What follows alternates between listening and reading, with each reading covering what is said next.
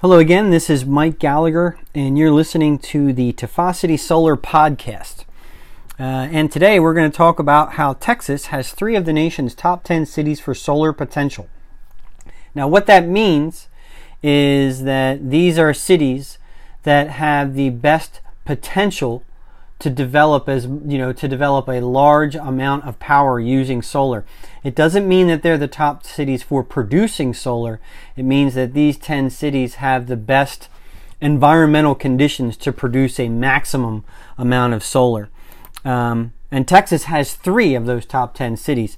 You got Houston at number one, San Antonio at number two, and Dallas at number three. Now, one of the things I wonder about Dallas is, as someone that lives in Frisco, which is a northern suburb of Dallas, I wonder what that ranking would be if they did the Dallas Fort Worth area as a whole.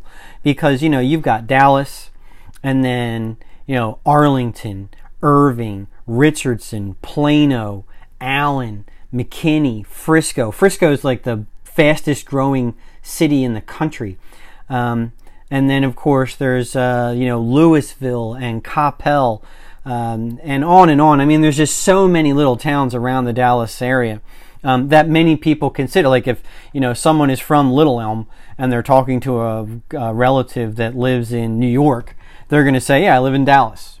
You know, but Little Elm's not really Dallas. This is there's so many little towns uh, and large towns uh, around the Dallas area that I wonder if they are included in this. But in any event, um, this Google Project Sunroof tool uh, did a survey of the roofs in uh, every major city in the country, and they determined, you know, what the top 10 list of cities were for solar potential. And, you know, number one through 10, number one is Houston, number two is Los Angeles, number three is Phoenix, number four is San Antonio, number five is New York City, number six is San Diego, number seven is Jacksonville. Number 8 is Oklahoma City. Number 9 is Dallas. And number 10 is Albuquerque. Um, so those are the top 10 areas that the Google uh, Project Sunroof tool has identified as the best areas in the country to install solar. Um, now, the interesting thing is that for the three cities, uh, Houston, San Antonio, and Dallas, if you were to combine the potential production of solar that Google has identified in these three cities. Let's see, it's 18,940 gigawatt hours for Houston, uh, 10,648 gigawatt hours for San Antonio, and 5.8 gigawatt hours for Dallas. Now, if you add all of that up uh, for those three cities, you could generate a little bit over 35,000 gigawatt hours of electricity a year. And of course, those solar panels are going to last 25 to 30 years, potentially even longer.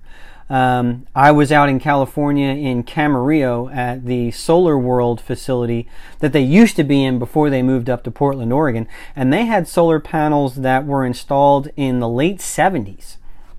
And these panels were still producing 80% of what they were originally rated at going on almost 40 year over 40 years ago. Um, so in any event, if you added up the three, uh, the, the, the total amount of solar that could be produced in these three cities, you come up with 35,000 gigawatt hours. Uh, now that's as much electricity as the state currently generates a year from a combination of nuclear, coal, wind, and municipal solar. Um, so those are significant amounts of power that could be generated from just three cities. And, you know, anybody that's ever looked at a map, you know that Texas is a lot more than just those three cities. This state is enormous. Um, so, yeah, to, to, to restate that, installing solar panels on all of the suitable rooftops in Houston, San Antonio, and Dallas could generate nearly all of the electricity that Texas needs for decades to come. Um, now, it's important to note that this uh, Google uh, tool uh, only measures incoming sum, not the potential for saving money with solar. Um, now, that's where uh, solar financing can come in, uh, like the zero down solar loans that we offer. Um, Now, Texas gets an awful lot of sun, but going solar on your roof in this state can be a little difficult, and that's because uh, you know the state's got a deregulated energy market. Um, so there are, you know, in certain areas, pretty low prices, which means that you end up with some, you know, sometimes low lower savings with solar than you would see in other cities or other states. Um, but still, you do have options. Um, with the zero down solar financing, uh, you can have the solar put on your house. We have a workman's uh, warranty that goes with the solar installation. Uh, there's no upfront cost for having the solar installed on your house. And unlike solar leasing programs that you can use for putting solar on your house for nothing, if you use our solar loan, we end up providing you with all of the benefits of the incentives that you get for putting solar on your house. There's a 30% federal tax credit. Um, and in certain areas, there's some rebates that are available. In a lease deal, all of those incentives end up going to the leasing company. Whereas with the zero down solar financing that we offer, you're able to apply all incentives to the balance of your loan and reduce that loan. Uh, you know, in, say you had like a nine nineteen thousand dollar installation for a typical six kilowatt system. Um, well, your loan balance would drop down to just over $13,000 once you applied the 30% federal tax credit to that loan balance. So, you know, that significantly reduces what the monthly payment is for the solar loan, and it still puts you in a position to save money month to month on your solar. Um, and even with the solar savings being a little bit lower in the state of Texas, there's still a return on investment. And that's the one thing that your electric bill does not give you. There's no ROI on your electric bill. Your bill just is what it is, and that money just disappears. Um, Additionally, if you put solar on your house, you are going to increase the value of your home by about whatever the retail cost was that you paid for it. Uh, and it's been shown that homes with energy efficient systems installed actually sell twice as fast as similar homes that don't have these types of energy efficient systems installed. So, you know, it's good news for Texas that we have three of the nation's top 10 sta- uh, cities for solar potential. Um, I'm located in one of those three cities, Dallas.